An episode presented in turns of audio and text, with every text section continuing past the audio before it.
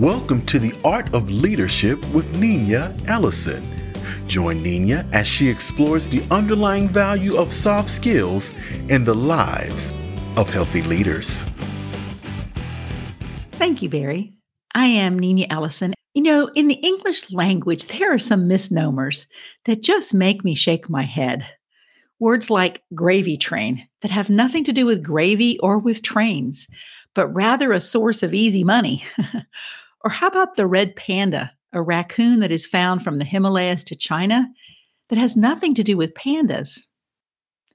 Or what about the fact that there's no coat in a coat of arms, and, and neither are there arms in a coat of arms, as it refers to some type of symbolic emblem? Or killer whales, one of the largest species of dolphins, or whale sharks, gentle giants that while vastly intimidating by their size when swimming next to them, as, as I can testify, feed on plankton, and their name of whale plus shark is, is misleading. When I think about misnomers, I have to tell you that soft skills comes to mind. There's nothing soft about soft skills. In fact, they're the hardest skills you'll ever seek to acquire. Here are some of the names that have been defined as synonyms to the fundamental understanding of soft skills. And the first synonym that caught my eye was perspicacity, because I, I had to look up its meaning. It means things like wisdom, being keen witted, far-sighted, shrewd, intelligent. And then other words that are synonyms for soft skills are maturity, deep comprehension, finesse, intimacy. And I could go on. There are literally hundreds of these. It turns out that one of the most noted original studies of soft skills can be traced back to the US military between 1968 and 1972. The military had excelled at training troops on how to use machines to do their job. But they were noticing that a lot of what made a group of soldiers victorious was how the group was led and not how they used their machines. At the time, the military had extensive training on the use of machines and had minimal training on the impact of leadership. And so they went about creating a method to capture how this knowledge was being acquired. A study of soft skills was initiated and pursued as this group sought to define soft skills. In fact, directly from the report they wrote, a tentative definition of soft skills might be formulated as Soft skills are important job related skills which involve little or no interaction with machines. So it was kind of an either or approach. You know, this reminds me a little of the original 64 elements of the periodic table. You remember those chemical elements which were arranged by atomic number and electron configuration and recurring chemical properties? They were published in 1869 by Mendeleev, and he left spaces for future discoveries. Since that time, 54 more elements have been added, with the most recent formally named in 2016. This is this is how I feel about soft skills of leadership. Like Mendeleev, he had to start somewhere while knowing there was a lot more to come. The reality is clarity is lacking with the current definition of soft skills, although there are a lot of definitions that exist. But the complexity of what we call soft skills keeps growing. So let's go to Fort Bliss, Texas, December of 1972, where leaders came together for an extensive interchange between CONARC, the Continental Army Command representatives, and invited speakers and participants regarding approaches to the system engineering of soft skill training. In other words, using the successful strategy of systems thinking to better understand and to utilize a body of growing knowledge that was being called soft skills. Groups that were represented at this meeting were the infantry and their extensive work on goals analysis, the chaplains and the chaplain school with their work on modifying means to achieving objectives when considering soft skills. The Women's Army Corps presented a philosophical approach which considered cybernetic principles and recognizing the importance of process. And the Ordnance School well, let me pause. If, if you're like me, I wasn't sure what the ordnance school was or what that role was. And I, I had to learn that this is the sustainment branch of the Army, the logistics, the supplies, the maintenance. And the ordnance team recognized skills and knowledge as the real training requirements in truly soft skill areas. There was a story told of how a self help advisor working in a depressed rural community asked a woodcutter how much wood he was able to cut in a week with his axe.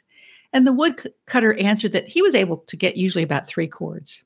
So the advisor gave him a brand new McCulloch chainsaw and told him he'd be back in a few weeks to see what improvements had been made by using the saw. Upon questioning the woodcutter several weeks later, he was told that now the woodcutter was only cutting one cord per week. And, and the advisor thought, oh, there's got to be something wrong with the saw. And so he primed it, he gave the cord a pull, and there was that huge roar as the engine caught. The woodcutter cried out, Hey, what's that noise? you know, we have some resources on every hand, but are we able to optimize their use? Do we understand how to use the tools and resources that we have? Or are we like the woodcutter, where we think we're using what they are and we're still cutting one cord of wood a week? At this conference with the military, one discussion by the infantry pointed out that rather, rather than asking what tasks a graduate must perform, they asked what kind of a person could respond to the demands exemplified by the tasks. I don't know about you, but I found this really powerful. They were looking at the tasks versus the kind of person needed to respond to the demands of the tasks. So rather than a performance objectives in terms of tasks, they arrived at a profile of the graduate in terms of his human qualities. Things such as complex problem solving, imagination, interpersonal relations, awareness of major issues, being relaxed in the presence of high ranking officials, and a familiarity of procedures at various levels of command. At one point in this 300 plus page report that has been released to the public, it was the consensus of the group that the terms soft skill and hard skill be de emphasized or discontinued, and that there was need for additional comprehensive examples and training in system processes. So here we are, almost 50 years later, still contemplating how to define and measure soft skills. I imagine you've heard that phrase that people are hired for their hard skills and fired for their soft skills. In my experience, there's still an effort to compare and to contrast soft skills and hard skills. With one group adamant that hard skills are more important, and another group supporting the stance that without soft skills, success will always be limited. As I study and I teach soft skills, my focus remains on recognizing the underlying dimensions of soft skills courage, hope, humility. You know, this idea of communication can be taught, but if there's a lack of courage, of humility, of integrity, and I could go on, then what you are measuring is the tactical skill that has been learned on what to say and what not to say. In other words, the communication looks more like an acquired hard skill, which has its uses, but also has its limitations. I recall having a conversation with a young leader who had just completed a course on communication. And some of the content must have included the ideas that a person's name is important and that if you, you need to use the person's name and remember their name, uh, and that it would be critical for your success. So here I am in the, my first conversation with this young leader. And every second or third sentence, at some point in the sentence, she uses my name. I know her intention was to use the information she had learned in her course to use someone's name to communicate more successfully, to connect more deeply. But truthfully, after about five minutes into a conversation, I- will tell you, I had started counting just how many times was she going to use my name. and no matter how well intentioned she was, somehow we have to get to the underlying elements of soft skills or they do start to look like tactical hard skills. I mean, do we want to say, okay, if we want to learn to say someone's name at least three times in a conversation, we're meeting the expectations of communication? Years ago, my father was very ill and had lost all ability to use his lower extremities. After being discharged from the hospital, he had a home visit with a physical therapist. Towards the end of the visit, the therapist asked him what his, what his personal goal was. With a soft, fairly sluggish voice, he said, I'd like to walk again within four months. My mom and I were in the room. I mean, besides being husband and dad, we knew him as a Marine, a civil engineer, and an executive level leader. It didn't surprise us. And the physical therapist wrote down the goal and said, I'll do my best to support you in making this happen. But you could see a little disbelief in her facial expression. Four months to the day, I was at work and the phone rang. It was my mom. Nina, he's walking. Your dad is walking down the hall. When I think of this experience, I believe it has influenced my journey to understand and to acknowledge the presence of soft skills. As a leader, although I've tried numerous times to measure soft skills by defining key performance indicators and then seeking ways to measure their presence, in the end, I still feel like I'm missing something. You know, I, I understand like the metrics used to measure walking, you know, distance, pace, calories, strength, flexibility. And yet, that inner courage and that persistence is what I know had my dad walking down that hallway. As I continue to explore soft skills, I believe the evidence of their presence and their value added is tied to the outcome, the end result. For example, the ability of someone who has been given zero expectation to use his lower extremities to walk again, or the, the ability of a team in crisis who flourishes a leader who consistently demonstrates compassion to unite people from different backgrounds and cultures. These are just some of the end results seen when soft skills thrive within a leader's approach.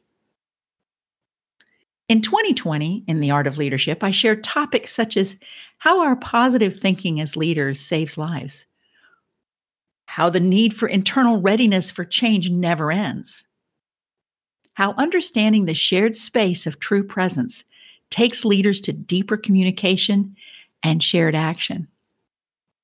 This year, as you lead yourself and as you lead others, I'll continue to pursue these topics to deepen what I'm calling our understanding of the underlying dimensions of soft skills. Let's go deeper together. In fact, in the upcoming weeks, you'll have access to an online course on this topic that will take you further than you've ever gone before in embracing soft skills.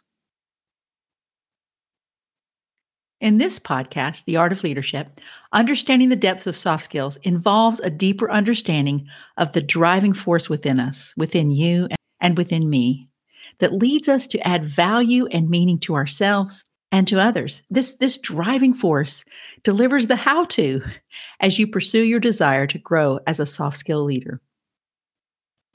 And are you looking to grow in this area of leadership? Are you looking for a leadership coach?